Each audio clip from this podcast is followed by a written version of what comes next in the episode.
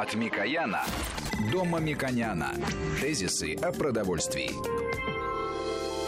Здравствуйте, в студии Валерий Санфиров и Мушек Мамиканян, председатель попечительского совета фонда премии Столыпина. И тема сегодняшней программы, она вот традиционно у нас присутствует практически вот в течение года. Это этикетка, то, что на ней... Должно быть изображено. Изображено, да, как она должна выглядеть, в каком количестве. То есть в любом случае наши слушатели спрашивают, или наши эксперты все говорят о том, что все сводится в итоге к этикетке, что ну, это неурегулированный вопрос. Ну, Валерий, я да, более акцентно, наверное, скажу, потому что получается так, что э, любую тему, которую мы обсуждаем, э, любые ингредиенты, которые мы обсуждаем, всегда мы остановимся на том, а почему на этикетке нет достаточной информации, которая говорит о хорошем или говорит о предупреждающем. И э, каждый раз у нас кончается этикеткой. И очень часто бывает, что мы находим слова, которые напрямую можем адресовать потребителям и говорить, что да, вот если вы акцептуете этот критерий на этикетке можете увидеть это, и это написано э, таким образом, и государство заставляет законодательно э, производителей указывать это на этикетке. Иногда ну, наша этикетка сегодня собрана из огромного количества указов, предложений, которые были формированы в свое время, и она носит, с моей точки зрения, и загроможденный характер, и не э, отражает те потребности, которые нужны современному человеку. Эта тема э, важна для обсуждения именно сегодня, потому что вот цифровая экономика, новые технико-технологические возможности, которые нам предоставляет э, интернет, которые имеют сегодня производители, позволяет нам более полноценно на этикетке вынести то, что важно для потребителя, и э, не выносить то, что не очень важно, и в конце концов все остальные подробности человек может увидеть, если уйдет другое поле через интернет, и о продуктах будет знать э, практически все. Вот интернет вещей, интернет продуктов – это то будущее, которое будет говорить о том, что любой продукт, от его конкретного происхождения, истории, прослеживаемости между странами, какие ингредиенты откуда пришли, куда ушли, это все будет изложено. Одновременно можно и выйти в ссылки, какие специалисты по этому поводу что думают, если это на самом деле нужно будет для конкретно данного продукта. Вот сейчас, э, с моей точки зрения, и мы неоднократно такие рекомендации формировали вместе с экспертами на нашей передаче, э, приходили к выводу, что э, все-таки, как и в развитых некоторых экономиках, важный параметры, которые влияют на здоровье, доказано научно-медицинским э, сообществом, влияют на здоровье людей, они должны быть вынесены на этикетку как предупреждающие. Ну, например, избыточное количество соли, избыточное количество сахара, калорий, жира. Вот все эти э, ингредиенты, все эти параметры, они должны на этикетке э, выражаться не обычным через запятую или вообще не выражаться количественно, а они должны быть выделены. И это э, параллельно, например, с налоговой дискредитацией плохих товаров, условно в кавычках плохих, да, избыточно жирных, например, продуктов, где НДС может быть в какой-то стране больше. У нас тоже такая возможность есть через да, льготные и нельготные НДС сделать. Она на этикетке э, такая запись может предупреждать и может помочь потребителям считать возможность использования этого продукта в тех или иных количествах. Вот недавние дискуссии, обсуждения и как все-таки э, на самом деле к этому приступить, потому что есть прямое правительственное указание, чтобы эксперты это обсуждали, мы с удивлением, ну, скорее не удивлением, мы просто обнаружили, что настолько мы отстали в совершенствовании этикетки, что даже количество соли, о которых говорят Э, все э, врачи, диетологи всего мира именно количество соли, и в наших передачах мы обсуждали эту величину, как норма соли потребления в день около 5 грамм, а россияне потребляют более 10 грамм, выносится на этикетку э, мясных молочных продуктов только записью «содержит соль» а не грамм соли для того, чтобы я, в конце концов, используя эту э, пропорцию, мог бы определить, сколько я соли съел с данным продуктом. Также в хлебе есть достаточное количество соли, и поэтому невозможность, э, имея знания, даже использовать эти знания для того, чтобы защитить свое здоровье, практически является проблемой не потребителя, а проблемой регулирования. И поэтому, э, как обстоит дело с маркировкой сегодня и э, какова э, его э, будущность, с возможностью нового развития и информационных технологий, и методов прослеживаемости товаров, которые, кстати, с 1 января по ветеринарной э, линии будет внедрена в России, мы бы хотели более подробно обсудить с экспертом Ольгой Викторовной. И наш эксперт, вы уже сказали, Ольга Викторовна Багрянцева, она представляет Федеральный центр питания и биотехнологий, доктор биологических наук. Ольга Викторовна, здравствуйте. Здравствуйте, уважаемые ведущие, здравствуйте, уважаемые слушатели. Итак, вот Маша Клавич обрисовал ситуацию, которая у нас сейчас есть с этикетками. Вот вы, вам есть что добавить еще с проблем?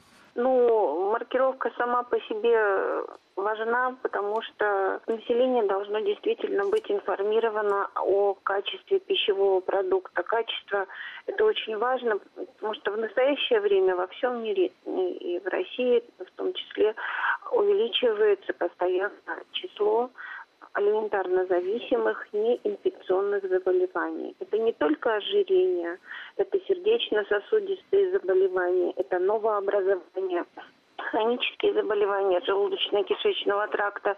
Ну и с целью повышения информированности населения, с целью повышения его знаний в области питания, мы должны, конечно, изменить э, требования к маркировке пищевых продуктов. Изменить, хорошо.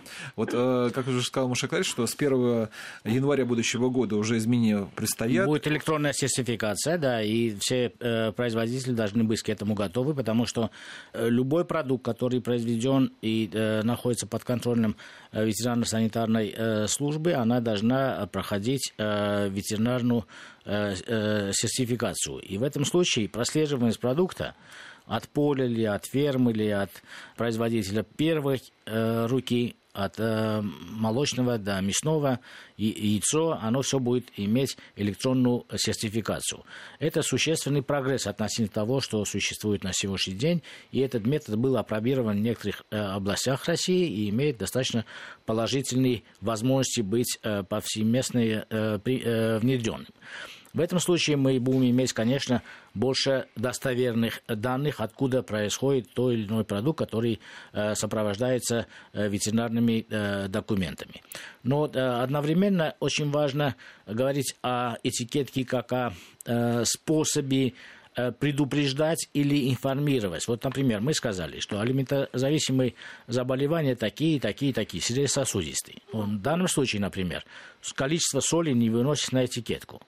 Вот э, э, как, каким методом э, мы должны или уговорить, или предложить всем странам, которые входят в наш единый экономический союз, для того, чтобы мы быстро изменили этикетку и, по крайней мере, то, что совсем очевидно, вывели на этикетку. Например, количество соли.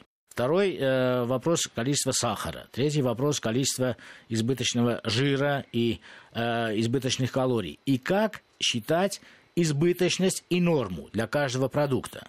Вот по соли, мне кажется, если мы э, объяснимся по соли, это будет э, более просто и э, легче, потому что мы знаем нормы, которые вы рекомендуете э, суточного потребления соли. И здесь мы, может быть, легче найдем алгоритм, как решать для каждой категории товаров э, вынос на этикетку содержания соли. Да, в обязательном порядке в маркировку должно выноситься, должна выноситься информация о содержании соли в пищевом продукте. Но здесь же есть какие-то исключения. Дело в том, что такая информация ну, во-первых, должна быть на обратной стороне этикетки всех пищевых продуктов в обязательном порядке. Но если мы будем ранжировать пищевые продукты, э, отмечаете продукты с высоким, с низким, средним содержанием поваренной соли, то нужно в этом случае отметить следующее. Вот такое ранжирование, оно приемлемо не э, ко всем пищевым продуктам. Ну, например, есть такие пищевые продукты с простым пищевым матриксом, такие как э, соленые, маринованные овощи, фрукты, соленая, маринованная, вяленая, копченая рыба. Эти пищевые продукты, они по своей технологии всегда э, содержат большое количество соли. И маркировать их таким образом, наверное, не следует, иначе э, в противном случае производители этих пищевых продуктов будут терпеть убытки. Но вот такие пищевые продукты, как, например, хлеб, молочные продукты питания, они, наверное, должны в обязательном порядке маркироваться, так как вот хлеб в настоящее время мы все-таки должны отнести к продуктам с высоким содержанием соли. Так, например, в хлебе содержание соли может составлять до 499 миллиграмм на 100 грамм. А как вы уже правильно сказали, что суточное потребление Фактически соли суточное должно потребление, составлять... да. Это 500 миллиграмм, суточ... это десятая часть 100 граммах хлеба, десятая То есть килограмм хлеба съел который... человек, уже много, да. Да, да уже много. Угу. Поэтому каким-то образом мы должны в законодательном порядке снижать э, уровень содержания соли в готовых пищевых продуктах, которые прошли переработку или в глубоко переработанных пищевых продуктах. Да, Ольга Викторовна, я с вами соглашусь, что э, надписи, э, маркировка не должна носить э, дискриминационный характер. Например, если это соленая рыба или соленые огурцы, она по определению, естественно, она соленая. Но возникает э, другая диск, э, дискриминация. Например, если мы заставим производителей хлеба э, снижать соль и на их этикетках э, выставлять э, красные маркеры, что соли здесь должно быть в два раза меньше, то у них возникают технологические проблемы, потому что соль они не от большой радости добавляют или от того, что они любят соленое, а соль они добавляют для того, чтобы консервация этого продукта, соль самый лучший консервант, природный консервант, сохран, сохранность этого продукта, борьба против да, да, микотоксинов в этом продукте, при хранении, при логистике. Мы можем получить огромное количество негативных э, последствий от того, что мы ограничиваем соль именно и будет у нас дискредитация более применимых для общего питания продуктов. Не соленый огурец или соленая рыба, а да, хлеб, это молочные продукты, это мясные продукты. Поэтому, может быть, в первую очередь, я бы сказал так, наша дискуссия должна быть к тому, что мы должны количество соли вынести на этикетку.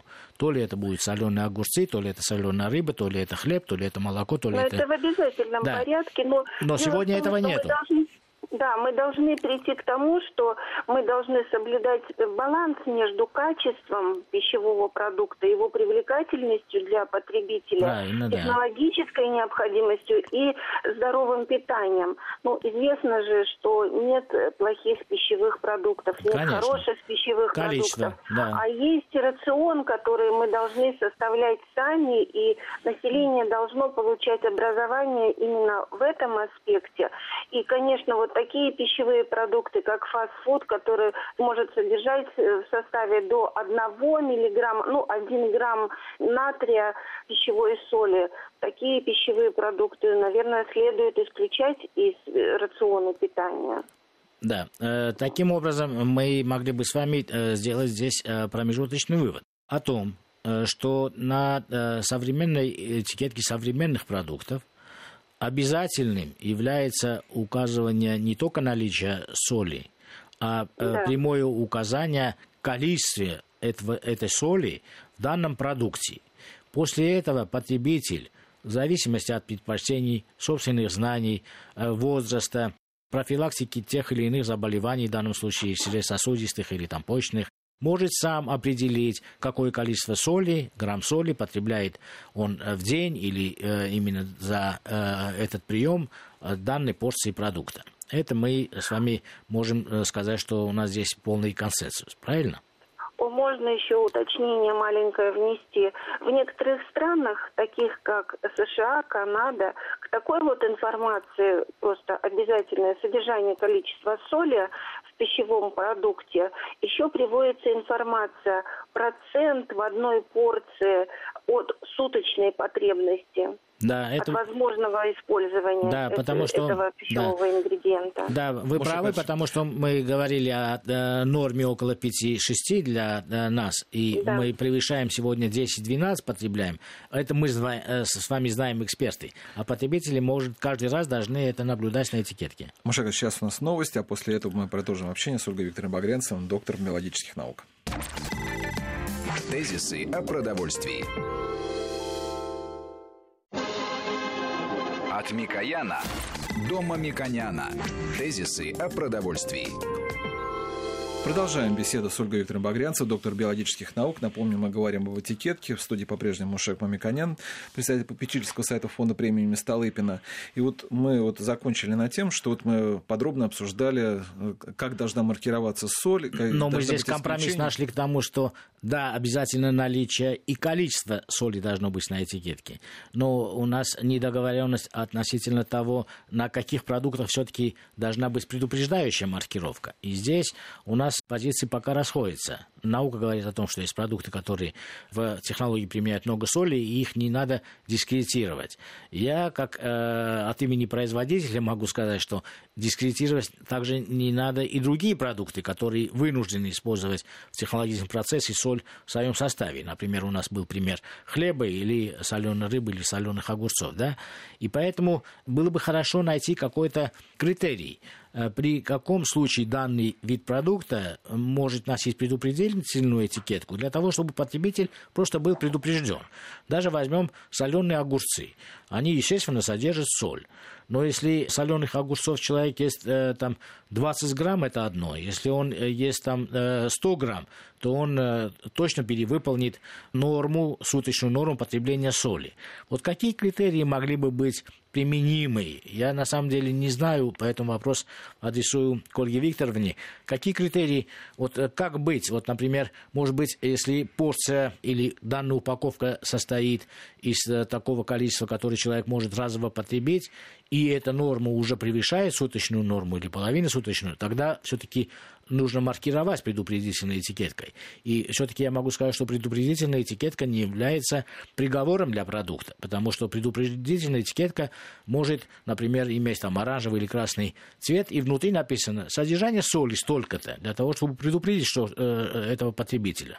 Иначе, например, если мы перейдем э, к жиру, то э, шпик в чистом виде э, будет тоже в красной этикетке, но будет написано, что здесь просто э, содержание жира высокое, и все.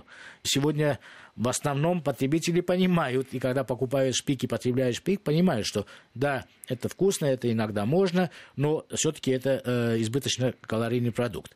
Иначе здесь мы компромисс никогда не найдем, мы никогда не сделаем те инструменты, которые применяются в развитых экономиках. Нужно все-таки предупреждать о ингредиентах, которые носят э, все-таки чувствительный для здоровья человека характер. Это соль, сахар, жир, избыток калорий многих странах мира в настоящее время э, выносятся в маркировку пищевой продукции предупредительные надписи или в виде э, рисунков предупреждения о том, что продукт содержит высокое, низкое или среднее содержание соли, сахара, жира.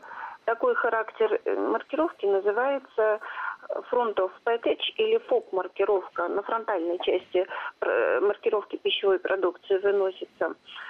Однако, если мы посмотрим, то, каким образом это используется, то маркируются таким образом не больше 10-12% всех пищевых продуктов.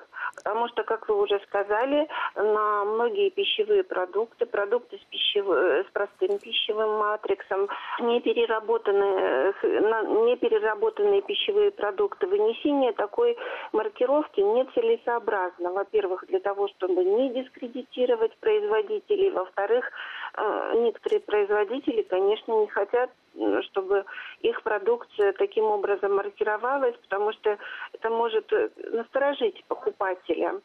И, естественно, для того, чтобы такой маркировкой можно было бы пользоваться, разработаны в странах критерии вынесения такой информации ну, э, в маркировку пищевой продукции.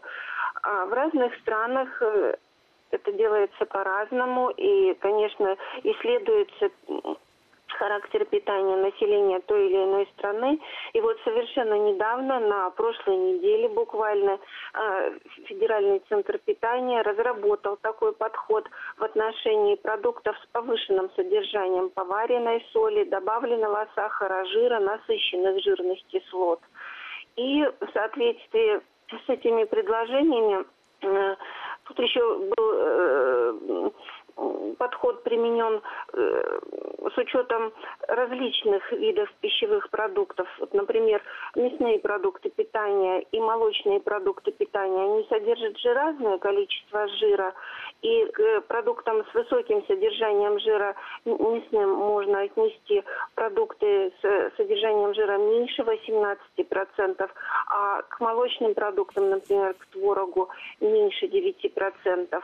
Э, в отношении соли тоже разделены по группам пищевых продуктов. Хлеб и хлеб, хлеб, хлебобулочные изделия, содержащие меньше одного грамма э, поваренной соли, э, относятся к э, продуктам нормальным содержанием соли, а мясные продукты, если вот в них содержание соли превышает 1,75 граммов на 100 граммов продукта, это вот все расчеты делаются на 100 граммов пищевого продукта, тогда такой продукт мясной э, и, ры, и рыбный может причисляться к продуктам с высоким содержанием поваренной Но я должен только сказать, что э, неужели мы на самом деле дожили до таких правильных обобщений? С моей точки зрения, э, за этим стоит огромная работа, многолетняя работа вашего центра.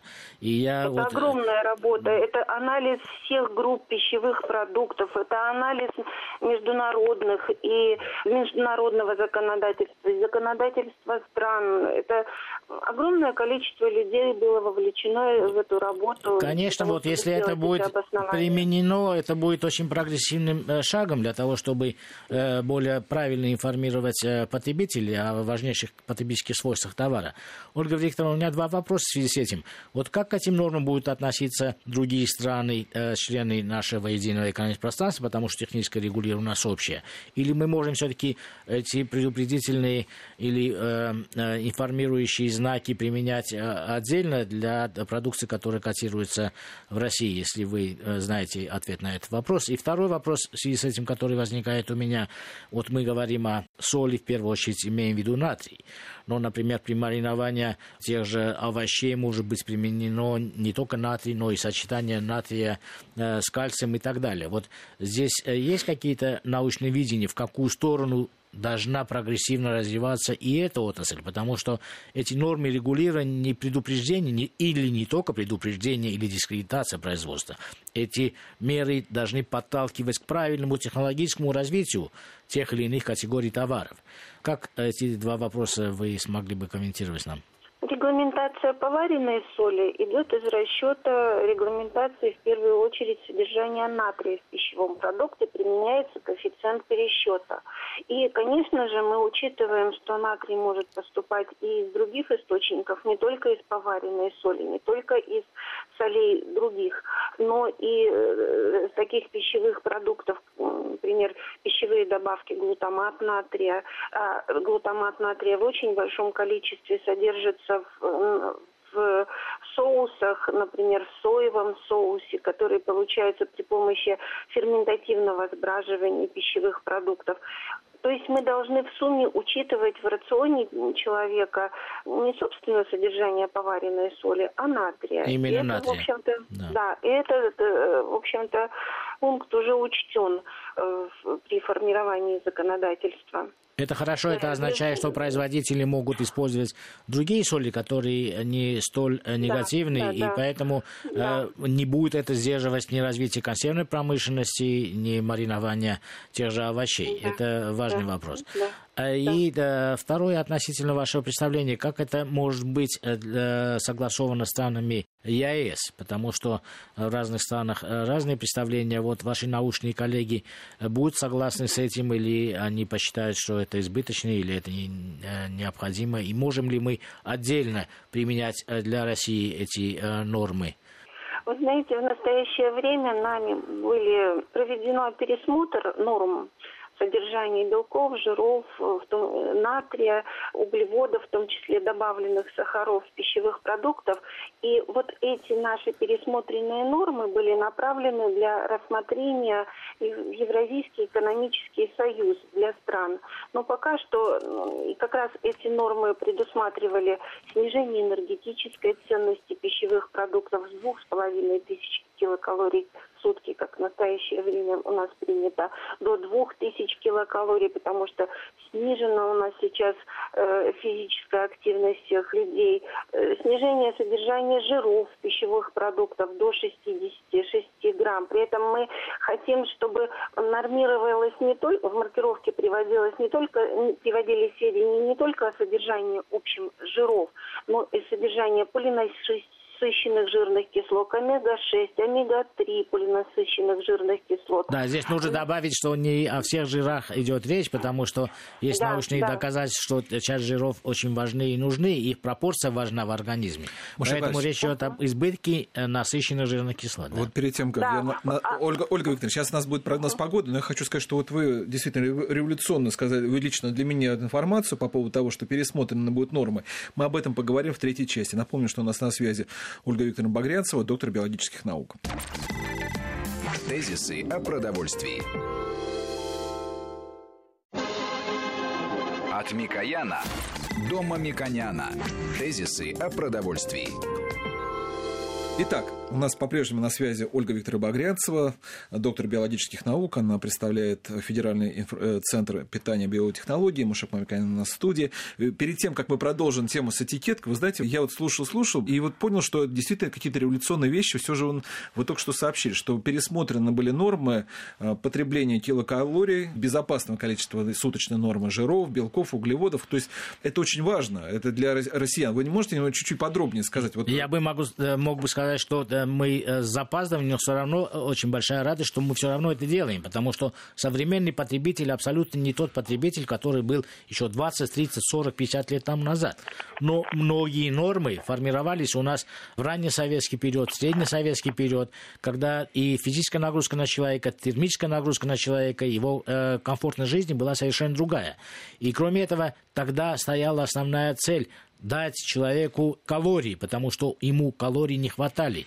Э, и поэтому, когда возвращались с отпуска, в первую очередь задавали вопрос, насколько вы поправились, то есть имеется в виду набрали да, веса. Потому... А сейчас точностью наоборот. Поэтому это все должно было меняться. И это на самом деле э, с точки зрения науки не революционные вещи, а с точки зрения вы маркировки знаете, и регулирования сейчас... рынка. Да. На самом деле это революционные не, не, когда вещи, которые мы только можем Когда потребители сейчас каждый уже высчитывает калории, жиры, вот сейчас это да. меняется, то это очень важно. Тем более, что, как говорили наши эксперты, вот я продолжаю вашу тему, что у нас много действительно советского времени, когда было послевоенное время, когда необходимо действительно было большее количество калорий, чтобы подпитать людей там, да, и у нас это ничего не менялось. Сейчас это поменялось. Вы можете, Ольга Викторовна, вот сказать, что, что изменилось-то, вот насколько, что я вот даже запишу для себя? Да, изменилось очень сильно. Дело в том, что вот раньше в этикетку мы должны были выносить просто содержание белков, жиров, углеводов, а в настоящее время мы, конечно, снижаем и потребление с тем, что энергетическая ценность должна быть снижена пищевого рациона, снижаем немного содержание белков, снижаем содержание жиров э, в сутки, нормируемое содержание жиров до 66 грамм, а дальше уже вводим... А было сколько? 66, а раньше было... Ненасыщенных жирных кислот, насыщенных, холестерина и в том числе трансизомеров жирных кислот.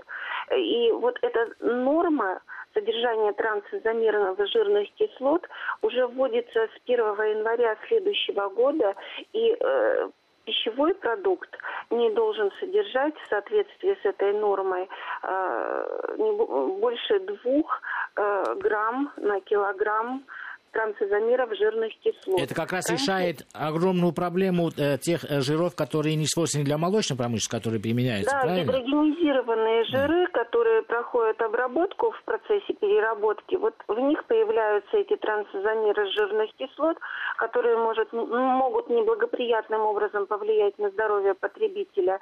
И вот таким образом мы расписываем этикетку пищевого продукта, чтобы потребитель был как можно больше, э, более информирован информирован в отношении состава, э, жирно-кислотного состава того или иного пищевого продукта. Ольга Викторовна, я бы хотел Валерию напомнить, что каждый раз, когда мы говорим о э, неурегулированных экономических вопросах, вопросах э, безопасности или легендированной опасности тех или иных продуктов, я каждый раз говорю, что э, поиск истинного пути нужно искать в науке. И вот когда мы обсуждали тропические масла в молочных продуктах и ряд других э, тем, они все стыкуются на том, что вы сейчас говорите. Только систематизация научных знаний, только обобщение научных знаний и правильное их изложение может дать правильные пути развития и технологий, и потребительской культуры, и профилактики здоровья людей. Поэтому, вот, извините, что я вас перебил, ну, кроме того, мы планируем э, снизить э, содержание, э, рекомендуемое содержание в рационе человека в суточном добавленных сахаров до 50-65. И, естественно, вот усвояемые углеводы было раньше 365, мы думаем, что это должно быть не больше 200 287 грамм в сутки. И, естественно, наши предложения затронули содержание поваренной соли в пищевом рационе. Мы уже сразу рекомендуем 5 грамм сутки. Ольга Викторовна, здесь очень важная вещь. Нужно говорить о том, что мы говорим об усредненных данных для э, общей группы потребителей. Мы в наших передачах неоднократно говорили о э, специальных группах э, людей, потребителей. Это дети, это э, школьники, э, которые занимаются спортом, это молодые люди, которые э, ведут активный образ жизни или более пассивный образ жизни. И я бы хотел в вашем присутствии, с точки зрения ученого, сказать об одном заблуждении, которое обычно существует. Некоторые потребители говорят, ну ладно, ну мы взяли творог не 9, а взяли там условно там 15%. Ну и ничего, потому что в данном случае мы больше двигаемся, больше энергии тратим. Но каждый раз, когда мы обсуждаем более подробно эту тему, мы говорим, что даже э, при активной физической деятельности – те продукты, которые сегодня мы потребляем с избыточным количеством жиров и калорий, они нам не нужны, потому что одновременно при росте физической нагрузки или термической нагрузки на человека растет э, потребность не только в калориях, но и потребность в белках. И поэтому очень важным критерием, с моей точки зрения, мясных, молочных продуктах, э, в яйце является именно пропорция белка и жира. И поэтому мне очень обрадовала цифра 18% жира мясных продуктах, потому что я считаю, что как раз это приближает к идеальному продукту, который создала природа сама и подсказала нам. Вот в яйце приблизительно количество жиров и белков приблизительно равно. И поэтому, когда вы говорите 18, я учитываю, что здесь о насыщенных жирах будет еще меньше, чем 18, это будет где-то 14-15, это тоже делает продукт более э, балансированный. Даже без э, научной экспертизы я могу сказать, что это логично и это очень умно. И нужно сказать, что многие производители и творога, и мясных продуктов должны будущие свои ассортиментные планы строить из тех рекомендаций, которые вы сегодня излагаете, и тех изменений маркировки товара, которые будут в любом случае правительством э, внедрены в рамках там, цифровой экономики, в рамках большего э, информирования и э, контроля прослеживания товаров. Поэтому рано или поздно отрасли будут меняться в эту, с моей точки зрения, большую положительную сторону. Мы не сказали о такой категории, как сыры, потому что творог, ну, 9% это нормально, коррелируется с количеством белка, а сыры у нас значительно более жирный молочный да, продукт. Ну... Не сказали бы вы несколько слов о жирах, сколько там э, э вы рекомендуете э, жиров. Вы знаете, в отношении сыров мы думаем, такую маркировку не стоит применять, потому что в некоторых сортах сыров э, содержание жира достаточно высокое. Да. Это пищевые продукты, изготавливаемые по нетрадиционным технологиям. И поэтому мы знаем, что этот продукт при употреблении в определенном количестве, мы должны знать, что мы не должны злоупотреблять тем или иным пищевым продуктом. Он принесет пользу для здоровья потребителя.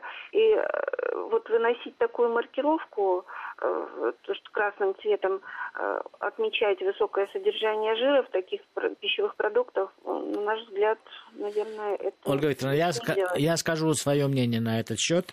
Тогда мы должны сказать, что жировые продукты, не могут относиться майонез, например, э, сыры, они не будут маркироваться. Но это означает, что каждый потребитель должен знать, что он есть не белковый продукт, а э, жировой продукт. В Сирии ну, я... должны быть образовательные да. программы Да, но в, Си... в Сирии я на самом деле не согласен, потому что, э, занимаясь э, долго этой тематикой, я вижу, что на самом деле многие производители сыров имеют э, возможности и производят, и это потребителями очень хорошо воспринимается, когда они постепенно занижают содержание жиров, а это означает, что достаточно большое количество белка, полезного белка, многих полезных свойств, кальция, усваиваемый и так далее, и так далее, через сыры человек может получить получить. И поэтому это продукт все-таки, с моей точки зрения, не жировой продукт. Это он белково-жировой продукт. И поэтому я бы здесь вел бы все-таки классификацию. Если белка столько-то, а жира не превышает в полтора раз количество этого белка, то этот продукт, он очень полезен, и в определенных количествах человеку он необходим. А если он превышает в полтора раза, количество жира превышает в полтора раза, чем количество белка, то в этом случае я бы сделал предупредительную маркировку. Иначе получается так – что производители мясной продукции скажут, а почему у нас часть продукции будет дискредитирована, а производители сыров, которые э, в два раза больше жира имеют в своем составе, они вынесены за скобку. В этом случае у нас возникает э, неравная конкуренция, потому что эти э, категории товаров на самом деле на рынке конкурируют за тех же потребителей, за те же деньги потребителей. Маша Николаевич, у нас даже не получится времени сегодня, чтобы подвести итоги. Мы, я думаю, что это отдельно мы сделаем, а потому что мы узнали информацию, потому что осталось очень мало времени. Но мне вот хотелось уточнить у Ольги Викторовны перед тем, как закончится наша программа. Вот вы сказали, что на Западе предупредительная маркировка – это приблизительно 10-15% товаров. А в России-то да. сколько, ну, вы считаете, в странах Европейского, Евразийского экономического сообщества, сколько должно быть маркирован в процентах? 10, 20? У нас сейчас еще очень редко производители используют такую маркировку. Нет, после внедрения, то, что э, будет э, предложено внести, э, сколько процентов продукции может попасть Вы считаете, это? да, вот на ваше мнение? Ну, трудно сказать. Ну, если это то, что я сказала, 10-12 процентов, это не результаты исследования в одной стране, это страновые Средние, понятно, да. которые охватывают, да, то я думаю, что у нас примерно такой же процент будет. И я хотела сказать, что требования к продуктам, э, ну, к маркировке продуктам со сниженным содержанием натрия, жиров, э, белков э, или не содержащих, например, сахара, они уже у нас работают. Они у нас включены в технический регламент Таможенного союза по маркировке. А каким образом они работают? Например, если производитель делает творог менее 9%, как это выносится на этикетку? Тогда должна быть э, э, запись в маркировке со сниженным содержанием э, жира. Нет, ну какой-то значок, что зеленый, потому что в данном случае мы должны поощрять производителей творога с меньшим процентом жира. По сыру мы согласимся ничего не делать, ну ладно. Но в этом случае или красное должно быть, если творог больше 9%, или зеленое меньше 9%. Иначе э, что-то у нас не будет биться. Маша Клавич, Ольга Викторовна, я хочу сказать, что у нас действительно мы подняли очень много тем. Хочется хочется побольше поговорить. Я думаю, что у нас будет эта возможность сделать в следующей программе. На данный момент я благодарю э, доктора биологических наук Ольгу Викторовну Багрянцеву за участие в нашей программе, Мушек Мамиканяна. Программ, программу провел Валерий Санфиров. Всего вам доброго. Тезисы о продовольствии.